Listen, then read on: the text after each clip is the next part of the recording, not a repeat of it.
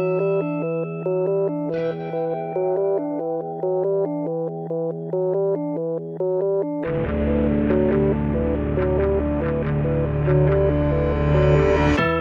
Un saluto a tutti, questa è la puntata numero 108 di Easy Apple. Siamo proprio agli sgoccioli, stiamo per cominciare la sessione degli esami, per cui queste sono le ultime puntate un po' rilassate che facciamo io e Federico, dopo ci sentirete molto più tesi e stressati per gli esami, ma cerchiamo di dare il meglio subito, così dopo potrete perdonarci per le puntate orribili che speriamo di non fare in realtà. Quindi ciao a tutti Ciao a tutti anche voi, ciao Luca. Mettiamo le mani avanti, quindi quando saremo stressati faremo tutto in differita, così evitiamo di far sentire i denti che stridono anche quando eh, siamo nel fuori onda. Oggi puntata 108, dopo, la seconda dopo il ritorno dalle, dalle vacanze eh, invernali, non estive. Io vorrei tanto che arrivasse un po' più di caldo, visto che qui te- le temperature sono decisamente fin troppo rigide per i miei gusti. Però sono subtropicali, a te piacciono solo le temperature tropicali. Diciamo che io voglio vedere almeno due cifre come minima, se no eh, mi sento bloccato. Allora, visto che stiamo studiando economia, ci inoltriamo in un'attenta analisi dell'andamento delle azioni di Apple negli ultimi cinque anni. No, scherzo, vogliamo soltanto, ehm, anzi Luca ha proposto di parlare un attimo di eh, quello che, di cui si sta parlando in questi ultimi giorni eh, riguardo al, alle imminenti eh, dichiarazioni diciamo, del, del trimestre, del, dell'ultimo trimestre del 2012 in quanto riguarda, per quanto riguarda le, le vendite dei prodotti Apple. E, ehm, e quello che sta un po' succedendo a livello di azioni e di numeri, analisti che sparano boiate, analisti che cercano di raggirare un po' tutti. Comunque, Luca adesso ci, ci dice un attimo meglio quello io a cui vi ho introdotto. Allora, voglio prima premettere una cosa, non sono un esperto di economia e mi baso un po' su quello che ho letto in giro e quello che mi è sembrato di capire. Eh, ultimamente nell'ultima settimana in particolare abbiamo avuto una serie di indicazioni che volevano un eh, pesante taglio delle ordinazioni per i componenti dell'iPhone 5, in particolare se non sbaglio si parlava di schermo e questo ha portato molte persone a come al solito gridare al disastro, Apple sta fallendo, Apple non vende più, c'è crisi insomma. Adesso dovrebbe essere ad un val- le azioni dovrebbero avere un valore che eguaglia a quelle del- dell'anno scorso praticamente. È sotto i 500 dollari, dopo il picco di oltre 700 avuto in prossimità del lancio dell'iPhone 5 sono precipitate, ci troviamo adesso in una situazione di magra se vogliamo. Ho letto un tweet di Matthew Panzarino, che se non sbaglio scrive per The Next Web, che mi sento di condividere. Lui dice, fatemi capire, fatemelo dire chiaramente, gli analisti si sono inventati un numero di 65 milioni di iPhone. Gli analisti poi dicono che, eh, di credere che questo numero è stato dimezzato Punto 3, logica conseguenza dei precedenti due, è che sta avvenendo una manipolazione delle azioni. Questo perché chiaramente c'è chi può avere degli interessi a far crollare il, il prezzo delle azioni. Ci si mette anche Marco Arment che eh, ieri ha scritto un post eh, dove cita de- delle, un'istituzione finanziaria, se non sbaglio, non, non, eh, Joe Springer at Seeking Alpha, comunque ancora a novembre, eh, diceva alcune cose interessanti e Marco va a, a, dire quello che sembra di capire a lui. Ci sono molte persone che in attesa della eh, earnings call di, del 23 gennaio hanno tutto l'interesse a portare in giù il prezzo delle azioni Apple perché si prevede che con questa, eh, questa rivelazione ecco, dei guadagni che ci sono stati nell'ultimo trimestre che ci si aspetta ampiamente positivi le azioni potrebbero andare a salire. Eh, sembra anche comunque ehm, opinione abbastanza diffusa tra chi non è tra questi detrattori che eh, attualmente le azioni sono sottovalutate, quindi sono scambiate a un prezzo inferiore a quello che è veramente il loro valore. Per cui eh, Marco dice che secondo lui semplicemente ci si aspetta un forte rialzo dopo questa chiamata per gli azionisti e quindi la, la gente ha tutto l'interesse a far crollare il prezzo onde poterle comprare eh, a un prezzo ribassato e poi lucrarci selvaggiamente quando il prezzo di queste vada a risalire. Mi sembra abbastanza credibile. Eh, non mi spiego altrimenti questa enorme fluttuazione del, del valore dell'azione per quanto non ci siano stati, se vogliamo, cambiamenti rilevanti. Sono anche stati lanciati due prodotti, iPhone 5 e iPad mini, che mi sembra che abbiano riscosso un discreto successo. Dopo un, tra l'altro un perimetro iniziale in cui mh, ero quasi convinto che invece l'iPhone 5 non avesse poi venduto così tanto, adesso continuo a vederne veramente tanti, per cui eh, finalmente credo che si possa poter dire con una certa certezza anche ehm, guardandosi semplicemente in giro che è stato un successo. Eh, ne era comunque un'indicazione anche la difficoltà con cui Federico è riuscito a trovare il suo ci è voluto parecchio tempo. Per cui ehm, direi che si può comunque decretare un discreto successo. L'iPad mini, anche quello ne ho già visto qualcuno in giro, non moltissimi, ma comunque se ne vedono, per cui non mi sembra che ci sia grande crisi dal punto di vista delle vendite. Sì, e non stai considerando neanche i nuovi iMac che nel bene o nel male sono stati eh, annunciati come nuovo prodotto, un nuovo design, molti eh, che aspettavano di comprare l'iMac eh, proprio in vista di questo imminente restyling che c'è stato appunto nell'ultimo trimestre, eh, hanno portato a, secondo me anche a delle, un, magari un incremento delle vendite ed è stato annunciato l'ultimo nuovo prodotto che è stato il MacBook Pro con schermo retina da 13 pollici che anche questo ehm, amato e odiato è comunque un nuovo prodotto che comunque io eh, inaspettatamente, un po' sorpresa, ho visto eh, anche qui in università. Ho visto diversi ragazzi con un MacBook Pro Retina da 13 pollici e eh, non me lo sarei mai aspettato perché comunque anche ha un, bel 15, costo. Anche qualche 15 abbiamo visto. Sì, 15 che comunque è stato annunciato un pochettino, un pochettino prima. Quindi, ehm, riassunto, chi probabilmente anche ha uh, delle, delle, dei dati reali riguardanti la, la, le vendite di, di, di, dispositivi iPhone, eccetera, eccetera, tutto quello che abbiamo detto di quest'ultimo trimestre 2012, ha a maggior ragione l'interesse di far sì che le azioni Apple scendano di prezzo, così da poterle acquistare subito prima della chiamata degli azionisti, che eh, potrebbe dimostrare che in realtà Apple sta andando a gonfie vele far risalire di colpo il prezzo delle azioni e a quel punto lì non è, non è difficile capire come compro una cosa a 10, la rivendo a 20, ho guadagnato tanti tanti tanti bei soldini, moltiplicate questo per il numero di azioni acquistate, una bella mossa che non avremmo mai potuto capire se non quest'anno dopo aver studiato un po' di economia. Ora, Easy Apple dovrebbe inserire quelle, quelle, voci che ci sono alla fine delle pubblicità dei medicinali, potrebbe causare effetti indesiderati anche gravi. Ecco, noi potremmo dire Easy Apple non si assume nessuna responsabilità per i, gli acquisti di azioni eseguiti dai nostri ascoltatori a seguito dei nostri non consigli finanziari. Ecco, prendetelo con le pinze, queste sono le nostre impressioni. Sì, sì, non ho di certo puntato un coltello alla gola stanotte a mio padre dicendo compra le azioni di Apple. Mi viene da dire Apple perché il nostro professore dice Apple e vabbè, eh, continuerò a sbagliare io va bene così.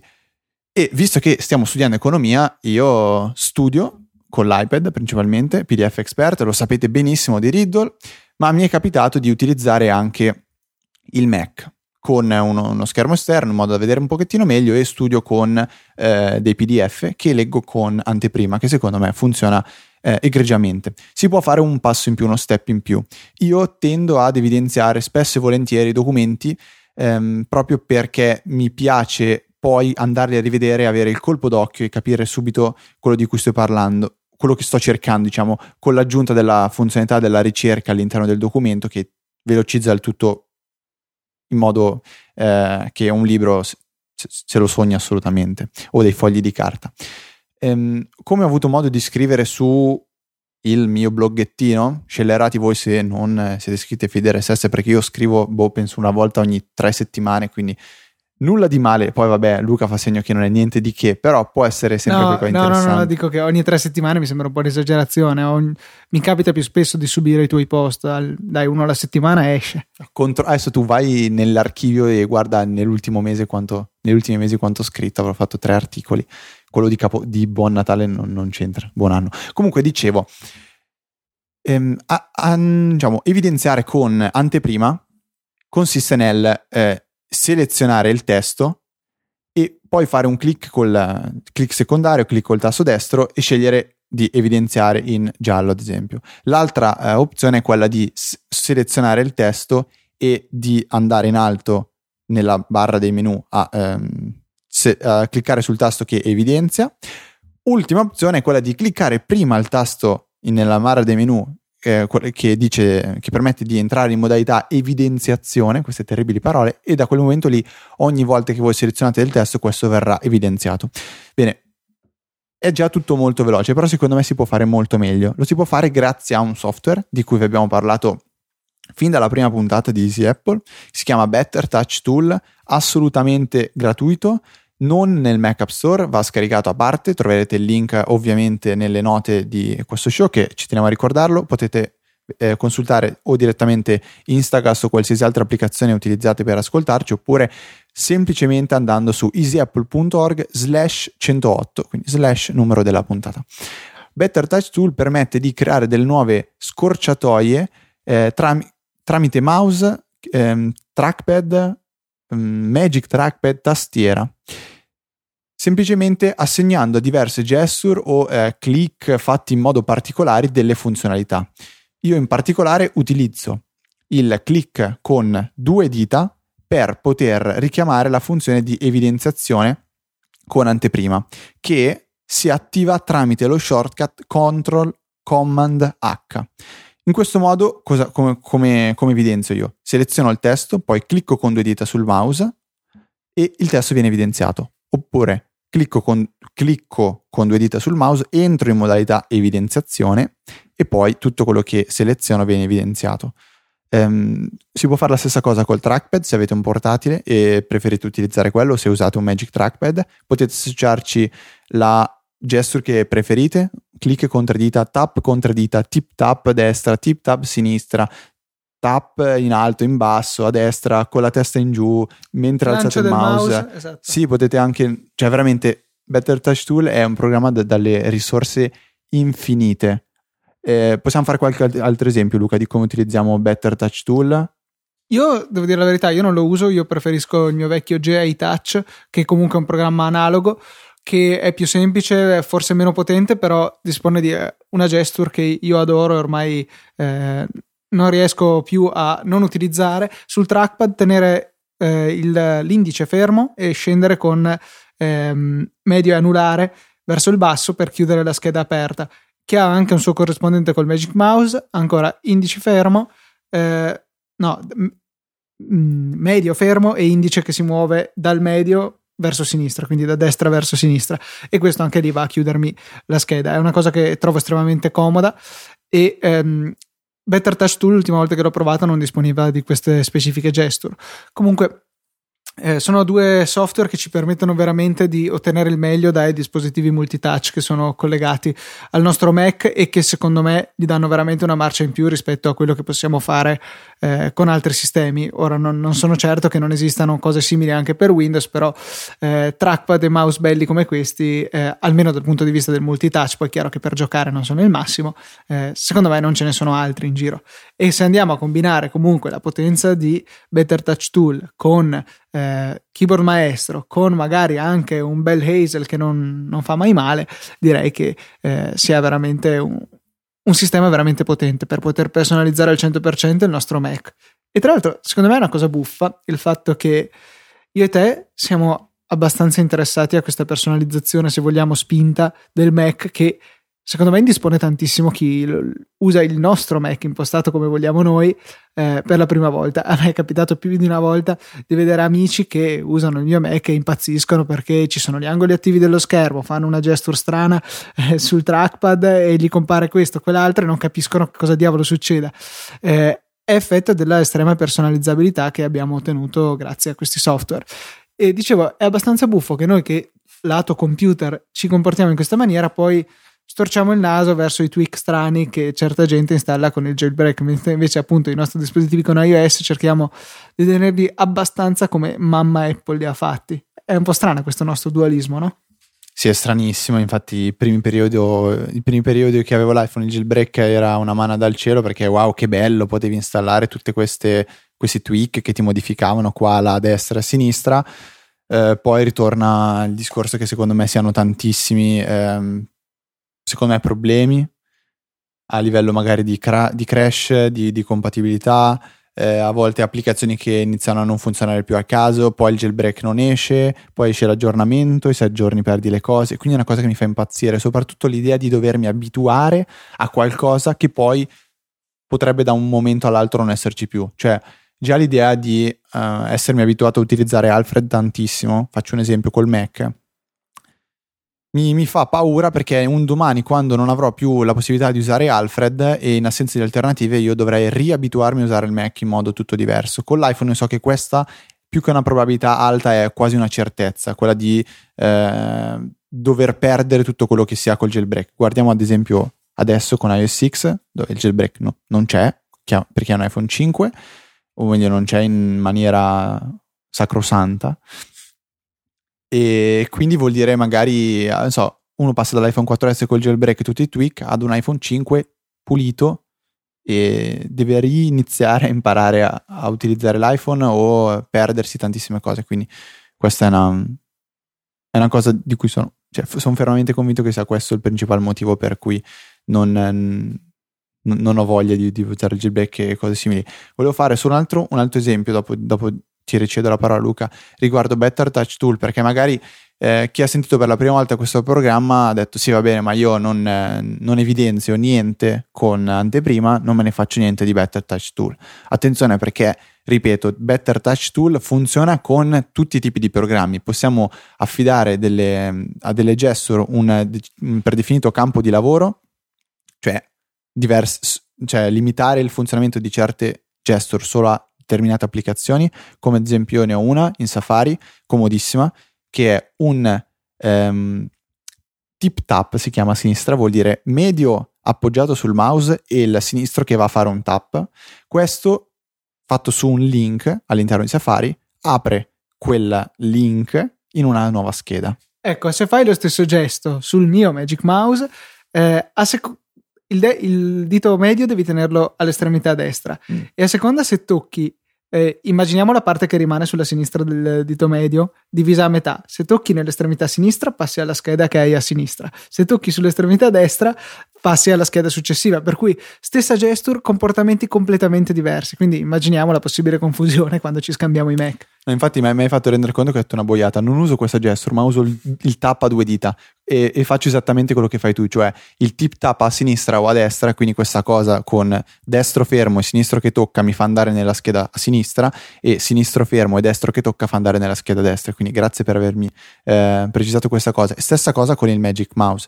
Quindi eh, azione che potrebbe diventare lenta e macchinosa, quella di aprire le, un link in una nuova scheda, quindi clic col destro, poi selezionare, apri una nuova scheda, clicca, poi magari dovete andare in quella scheda, quindi spostate il mouse sulla scheda e la cliccate, diventa rapidissimo con un doppio tap con un tap con due dita e poi tip tap a destra e siete già nella nuova scheda. Better Touch Tool quindi è gratuito, quindi non c'è motivo per non provarlo.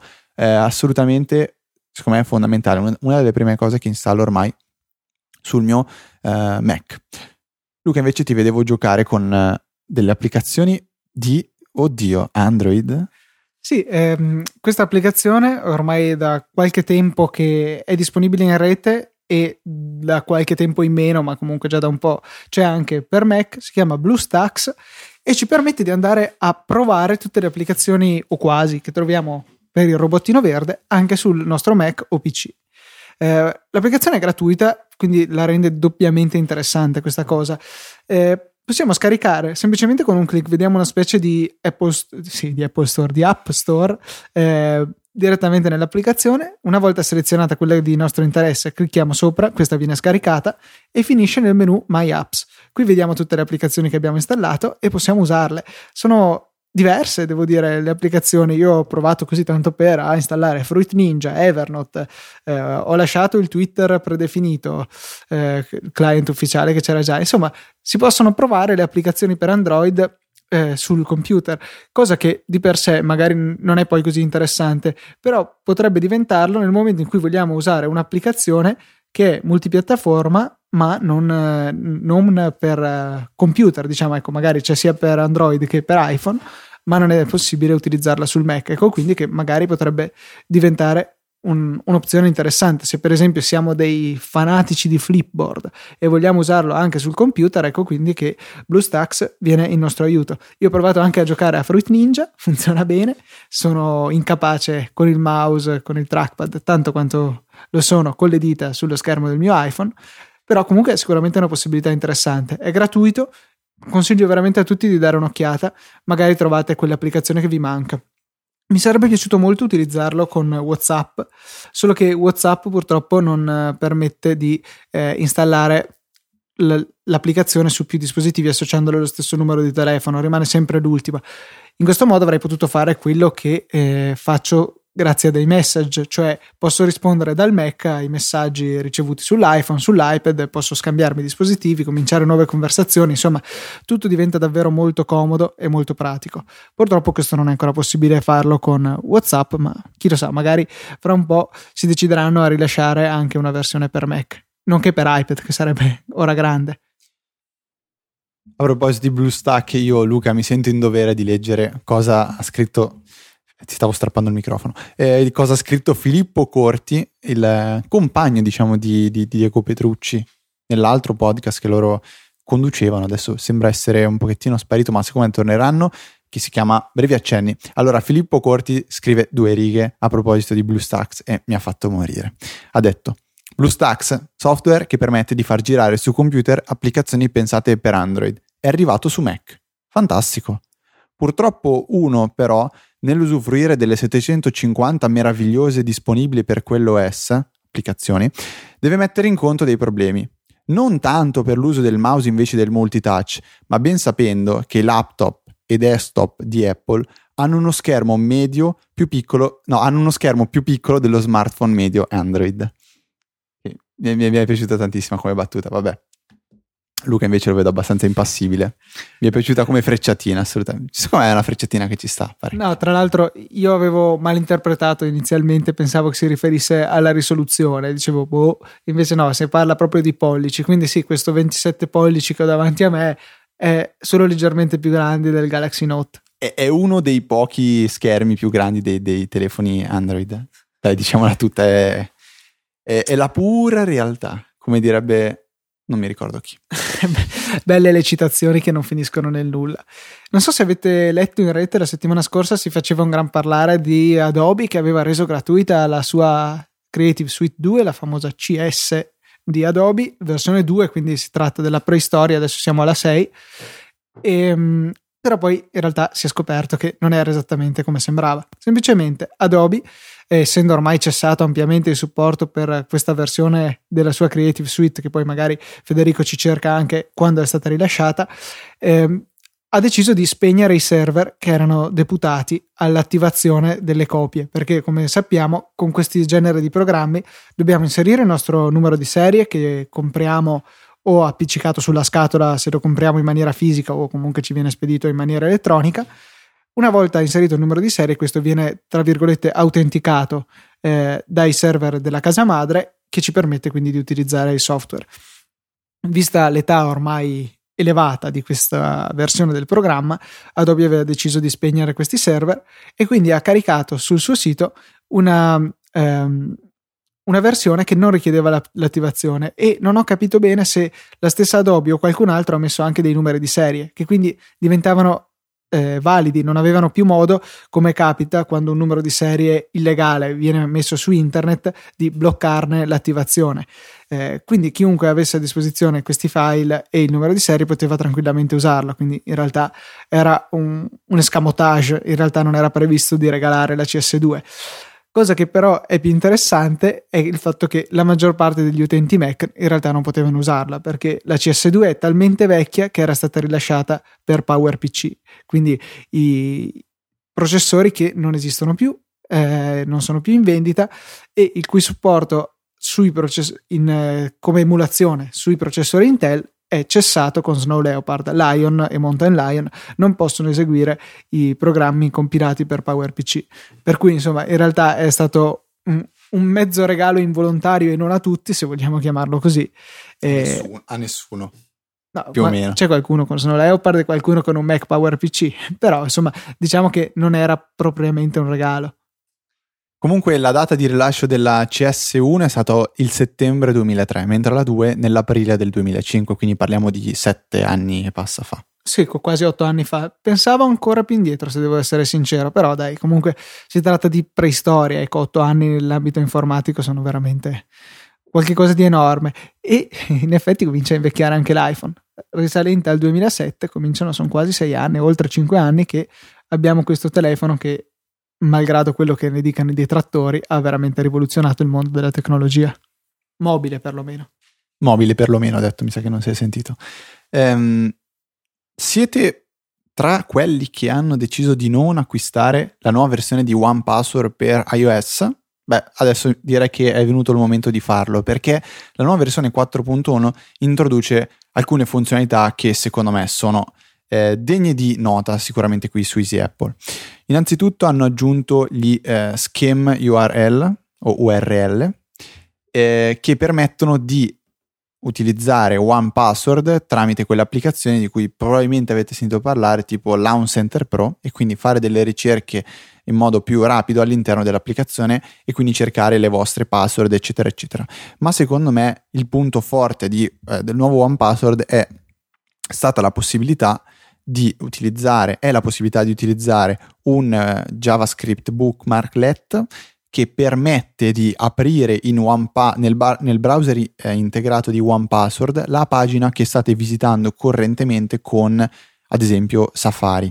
Quindi voi utilizzate, cioè prendiamo un esempio, il vostro iPad, utilizzate tranquillamente Safari finché arrivate in una pagina in cui dovete fare il login ma non sapete username e password perché è one password che ve li ha generati. A questo punto voi nella barra dei, dei, dei preferiti in alto avrete il vostro bookmarklet con scritto ad esempio 1P che sta per one password, lo selezionate e automaticamente iOS apre one password, vi chiederà ovviamente la master password, cosa che avviene ugualmente nel, nel Mac. Una volta inserita la vostra master password correttamente, One Password lancerà il browser con l'indirizzo uguale alla pagina che stavate visitando in precedenza, farà il login e potrete continuare la vostra navigazione. Secondo me è diventata una cosa fo- cioè, è fondamentale questo, rende la navigazione non più lenta e macchinosa come era prima, dove si bisognava diciamo uscire dall'applicazione, aprire One Password, cercare la, eh, la password, username, copiare, incollare, non il massimo della vita. Adesso invece funziona tutto perfettamente. Metterò il, nelle show notes il link che vi porta a una pagina di un sito che probabilmente avrete già eh, visitato qualche volta, si chiama Mac Stories e lì troverete il JavaScript da, um, da inserire nel bookmarklet. Ecco, apro una parentesi perché eh, molti potrebbero non essere in grado di farlo. Per farlo si fa così. Create un preferito a caso e lo salvate. Vi copiate nella clipboard la stringa di JavaScript che vi interessa. Aprite i preferiti, andate in modalità modifica, selezionate il preferito che avete pre- creato in precedenza a caso, modificate l'indirizzo URL a cui punta quel preferito, incollandoci dentro il JavaScript. Rinominate poi il titolo del preferito come più vi piace, salvati da quel momento funziona. Non potete incollare subito il JavaScript all'interno dell'URL del preferito. Un altro metodo per fare la stessa cosa potrebbe essere se avete attivato la sincronizzazione dei preferiti eh, tramite iCloud di Safari. A quel punto potrete usare il vostro computer, Mac o PC che sia, eh, utilizzando Safari su Mac senz'altro. Non so se su Windows magari funziona anche con Internet Explorer, che comunque nessuno dovrebbe usare nel mondo civile. Eh, per esempio, con Safari andate a selezionare il vostro URL eh, inserito nella pagina appunto che vi linkerà Federico e se non sbaglio è semplicemente sufficiente prenderlo e trascinarlo nella barra dei preferiti, quella che abbiamo sotto la barra degli indirizzi. Qualora questo non fosse possibile possiamo sempre andare a creare un, un nuovo preferito e inserire questo URL in maniera estremamente semplice, sicuramente più pratico che tutti i passaggi che sono necessari su iPhone. Sempre rimanendo in ambito bookmarklet, volevo segnalare un, un altro bookmarklet che ho installato di recente che permette di aprire la pagina corrente di Safari in Chrome. Chi ha installato Chrome su iOS potrebbe apprezzare questa funzionalità è veramente utile quando magari, non lo so, se vogliamo avere eh, due account diversi dello stesso sito, potremmo volerli eh, tenere uno aperto in Safari e uno aperto in Chrome, di modo che appunto sia possibile tenerli in parallelo senza dover ogni volta uscire e rientrare, cosa che diventa doppiamente noiosa se eh, abbiamo delle password generate tramite OnePassword o LastPass, che quindi non sono propriamente mnemoniche e dobbiamo andare a recuperare ogni volta. A proposito di LastPass, questi, come credo di aver già detto circa dalle 20 alle 30 volte, dispongono di un bookmarklet che esegue il login direttamente nella pagina in Safari, quindi potrete saltare il passaggio che con OnePassword è necessario eh, attraverso il browser dell'applicazione di OnePassword stessa oppure andare a copiarci la password e riportarla in Safari. Eh, LastPass ha questa marcia in più, ce l'aveva anche OnePassword che poi però l'ha rimosso qualche tempo fa, ormai credo che sia passato oltre un anno, per presunti problemi di sicurezza. Quelli di LastPass sono invece convinti che questo metodo sia sicuro. Delle analisi fatte anche da Steve Gibson del podcast Security Now che vi consiglio se volete avere qualche infarinatura eh, riguardo alla sicurezza informatica. L'ha bollato come assolutamente sicuro, per cui io mi sento assolutamente di fidarmi di questa persona e di continuare a utilizzare la SPAS su tutti i miei dispositivi. Domanda secca sulla SPAS, visto che ce l'ha fatta un nostro utente che chiedeva um, quali dei due servizi noi gli avremmo consigliato, eccetera, eccetera. Anzi, in realtà ci chiedeva un'alternativa a uno che utilizza lui. E io gli ho detto, guarda, c'è la Spas che è gratuito e lo usa Luca, però lui mi ha risposto una cosa a cui non avevo mai pensato. Il fatto che tutti i tuoi dati siano su un server remoto non ti dà un po' di eh, sensazione del non poterli avere, cioè sempre e sicuramente, cioè se un domani loro, non so, subiscono un attacco, perdono tutti i loro dati e perdono completamente le tue password. Come puoi risolvere questo problema? Allora, questa domanda io la dividerei in due parti. La prima riguarda la sicurezza, cioè eh, fin tanto che voi scegliete una password, una master password sicura, i vostri dati sono al sicuro, loro non li vedono mai decriptati. Per quanto riguarda invece la sicurezza in termini della loro sopravvivenza, sì, in effetti questo potrebbe essere un problema, però se non sbaglio la SPAS permette di esportare il proprio database e di reimportarlo in un futuro, eh, sia nella SPAS stesso che magari anche in dei concorrenti. Credo che sia possibile esportarlo in formato CSV, eh, che è un, un formato standard di interscambio di dati e quindi io potrei andare tranquillamente a importarli in OnePassword, cosa che mi permetterebbe anche di fare una migrazione qualora volessi per altre ragioni. Per cui io mi sento abbastanza tutelato da questo punto di vista. Eh, devo sicuramente approfondire la questione del backup perché effettivamente è importante dato che non, con- non andiamo più a conoscere quali sono le nostre password. Eh, per esempio volevo provare in BlueStacks la versione di Twitter per Android così tanto per passare due minuti di tempo e mi sono reso conto che non sapevo la mia password di Twitter, sono andato a vederla in LastPass, tra l'altro non so perché non si riusciva a copiare all'interno di BlueStacks, per cui ho dovuto digitare a mano questa stringa incomprensibile e sarebbe sicuramente scomodo qualora andassimo a perderle. Chiaro che poi tutti i siti permettono di reimpostare la propria password passando tramite l'email, insomma, quindi la password della mail vi consiglio di sceglierne una sicura, ma ricordarvela perché se siete tagliati fuori da quella, come, come ha avuto modo di scoprire sulla sua pelle quest'estate Mike, eh, eh, Matt Honan eh, di Wired, veramente potrebbe succedere il disastro. Quindi compito per la prossima volta ehm, approfondire questa questione, diciamo, backup di, di LastPass, eccetera, eccetera.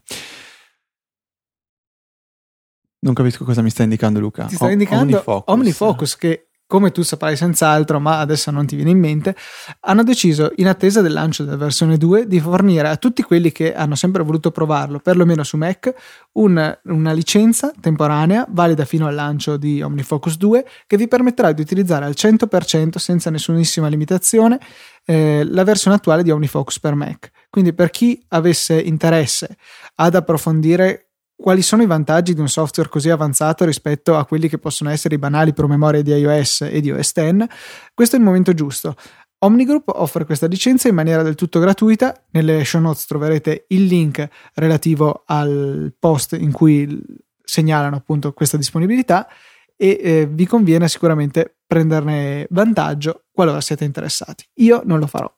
no, è vero, è una cosa che ho segnalato su Twitter, mi sono dimenticato di, di riportare qua, quindi bravo Luca, bravissimo Luca, perché mh, mm, pensavo mi segnalassi il fatto che la versione 2 di OmniFocus per Mac a quanto pare ci sarà soltanto quest'anno, a differenza di quello che dicevo la scorsa puntata, e tra qualche settimana dovrebbero aprire la beta mm, privata, diciamo. Cos'è che voglio segnalare di altro? Un paio di cose velocissime. La prima si chiama Evernote Clipper, che è un'estensione per Safari e Chrome che permette di integrare il vostro browser con il vostro account di Evernote qualora voi lo usaste. Due cose principalmente permette di fare. La prima è quella di inserire, inviare al vostro account di Evernote porzioni della pagina che state visualizzando facendone una selezione molto intelligente e mantenendo naturalmente tutta la formattazione.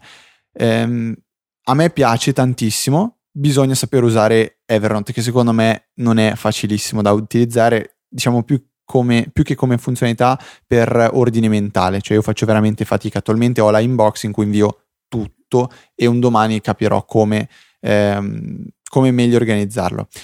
Facciamo un esempio pratico, io ho trovato questo bellissimo articolo di questo tizio che si chiama Federico Travaini su un sito che si chiama Spontaneously dove spiega in inglese come, eh, come utilizzare Better Touch Tool e anteprima per le evidenziazioni. Allora cosa oh, faccio? Mi copia questo? Sì, eh, hai visto.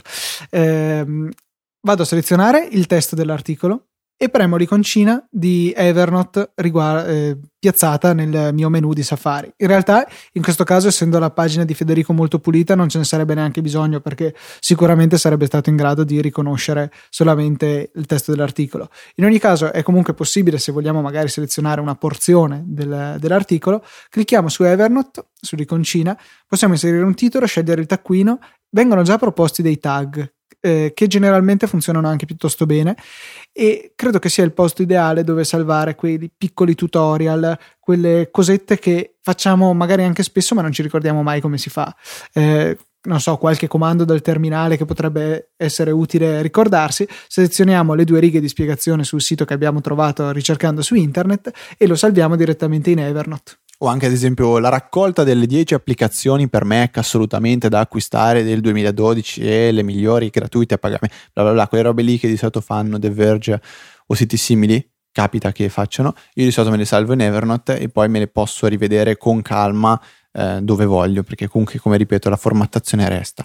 Seconda funzionalità molto... Eh, c'è qualcosa da aggiungere Luca? No, sì, beh, dicevo che secondo me un uso che se ne fa è un po' diverso da quello di, che potremmo fare di Instapaper o Pocket o Readability. Cioè, qui andiamo a salvare delle cose per il lungo termine. E sì è vero che anche Pocket, Instapaper e Readability tengono eh, un archivio che poi possiamo andare a ricercare nel caso di Instapaper solamente avendo l'account a pagamento.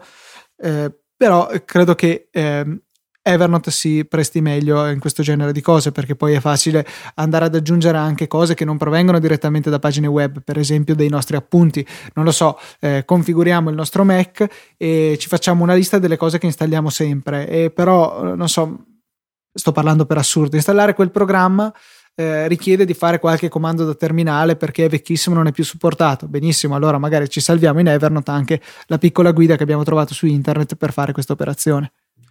Giustissimo, hai, ragioni, hai perfettamente ragione.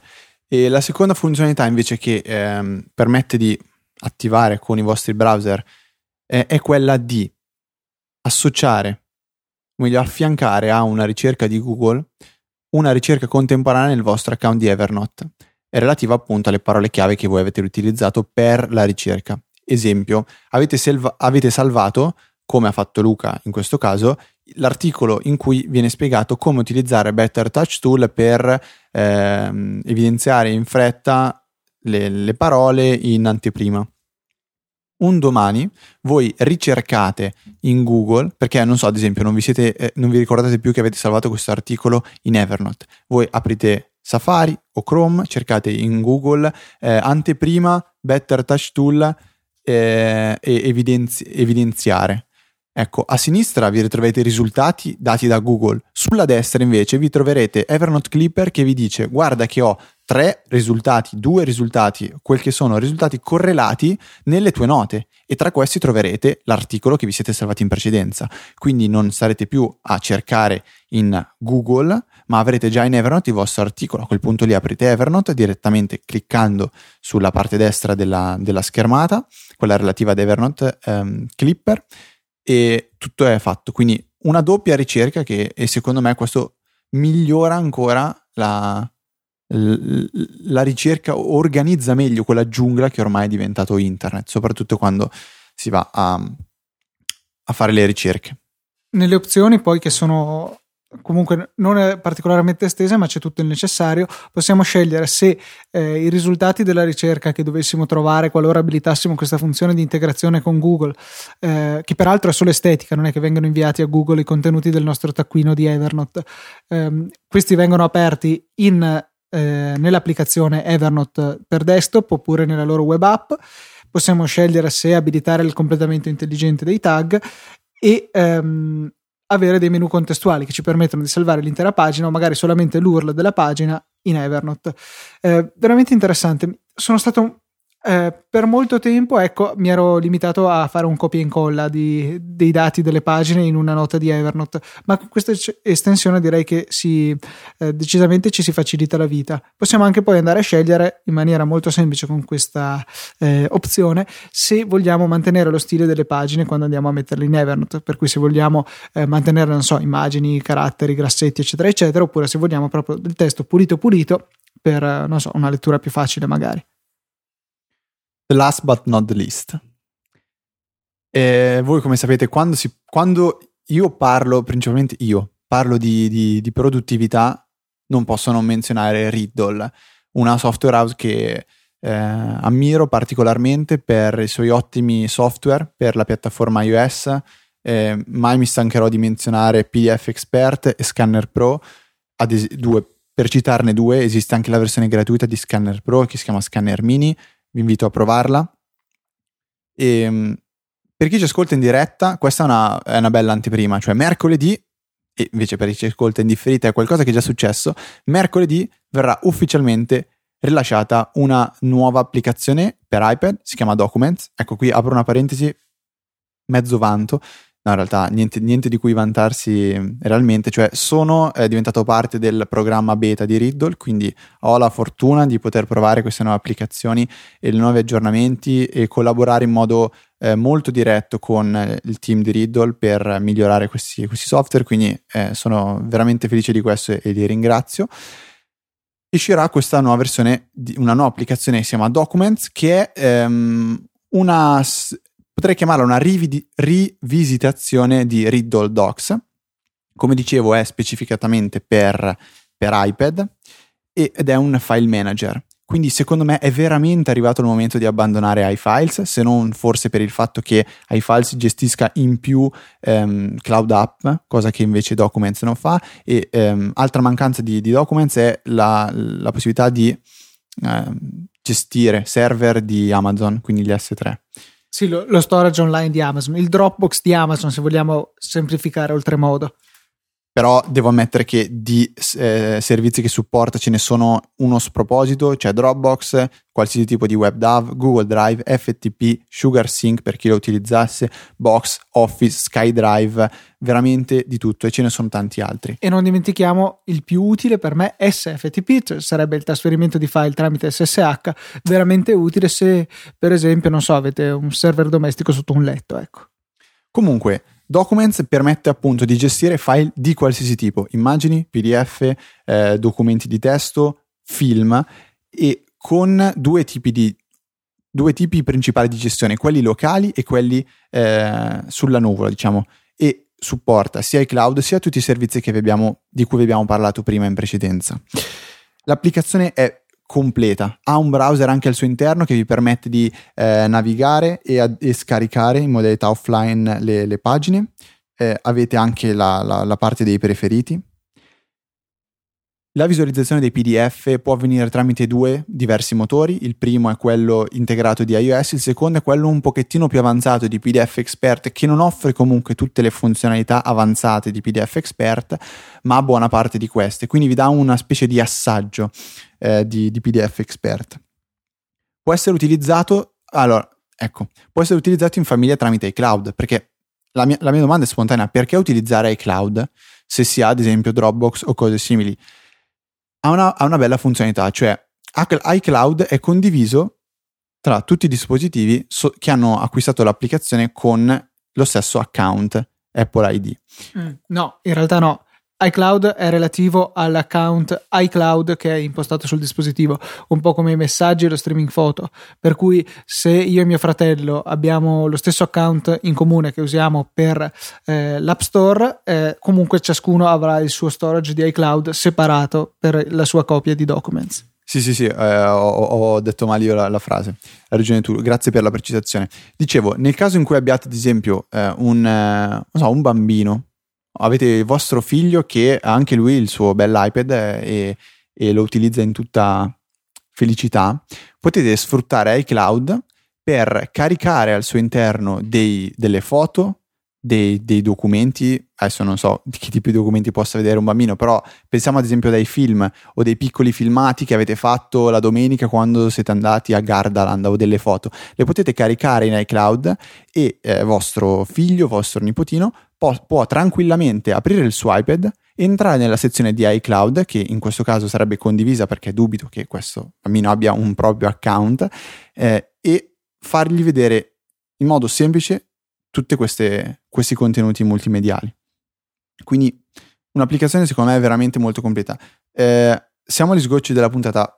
Vorrei parlarvene un pochettino più approfonditamente nella prossima, nella prossima puntata, eh, così anche voi magari avete modo di eh, vedere un attimo nel web diverse recensioni. Spe- penso che arriverà eh, con, con, con, molta certezza quella anche di Federico Viticci, sarà super completa. Lui, come sempre, vuole raccontarvi punto per punto perché dovreste spendere eh, determinati soldi in un'applicazione e fa un lavoro eccelso, secondo me. E poi si chiama come te, siete omonimi per cui... No, infatti lo faccio per questo, dico la verità, no? eh, mi sta un po' antipatico, però si chiama Federico, quindi guadagna. E, e niente, vi lascio con la possibilità di vedere un video, un, una, un video promozionale di questa applicazione Documents, ripeto che si chiama così, fatto veramente molto piacevole da vedere, dura un minuto e mezzo. Eh, trovate sempre nelle, nelle, nelle, nelle, show notes link a YouTube, ve lo vedete in 1080, visto che si può. Eh, e poi la settimana prossima magari ne parlerò un pochettino più approfonditamente. Invece, visto che vi vogliamo mostrare la potenza della diretta, eh, una domanda che ci ha fatto Marco Pavoni eh, su Twitter e ci chiede eh, una, un'applicazione per fare degli schemi su iPad Mac non ce la consigliate? Beh, eh, credo che noi abbiamo sempre la stessa che consigliamo principalmente, che è MindNode, disponibile sia sul Mac App Store sia per iOS. Eh, l'applicazione che è la nostra preferita per fare delle mappe mentali. Una cosa che è sicuramente vera è che non si presta a integrare queste mappe con, so, degli schizzi fatti a mano. Eh, il suo scopo è principalmente collegare delle parole, delle frasi tramite nuvolette e trattini. E in questo eccelle veramente. Mappa concettuale. Per fare, esatto, per fare le mappe concettuali va benissimo.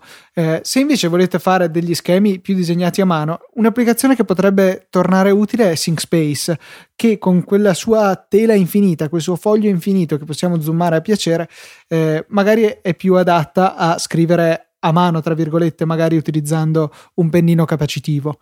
Eh, tu, Fede, sei d'accordo? Con ogni singola parola. Perfetto. Um, Klaus, che immagino sia Claudio, perché io sbaglio sempre, mi scuso, eh, chiede se so se e quando verrà aggiornata anche la versione per Mac di OnePassword. Oh, ti so dire con certezza che verrà aggiornata quest'anno.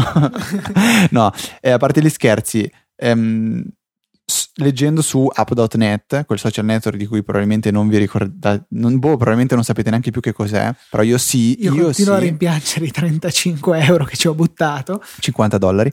E comunque... Tu, tu 50 dollari. Io 50 dollari. No, comunque dicevo, ehm, è stato detto su app.net che la, lo sviluppo della nuova versione di OnePassword per iOS e l'aggiornamento alla versione 4.1 hanno richiesto tantissimi sforzi da parte del team che è Agile Beats. Adesso però hanno la possibilità di lavorare a pieno regime per la versione per Mac, che ricordo sarà, a differenza di quella eh, dell'aggiornamento che c'è stato per iOS, quella per Mac sarà un aggiornamento gratuito per chi ha acquistato questa versione per, ehm, per Mac App Store. O meglio, questo è quello che hanno detto attualmente.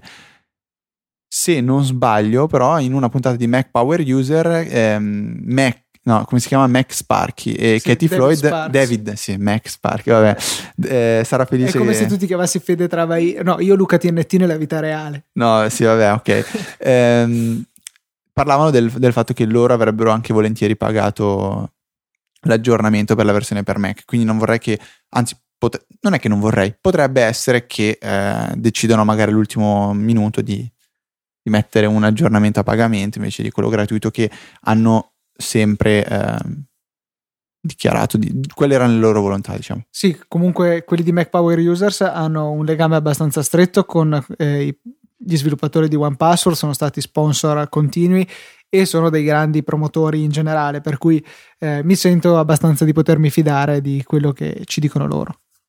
Sì, sì, beh, ci, ci credo assolutamente. Io ho finito. Tu, Luca? Io ho finito, per cui è il momento dei saluti. Allora, niente, eh, io mi sento sempre più monotono, però non saprei veramente cosa inventarmi se non ripetervi per la 109esima volta che l'appuntamento è sempre il solito, venerdì prossimo alle ore 17 con una nuova puntata di Easy Apple.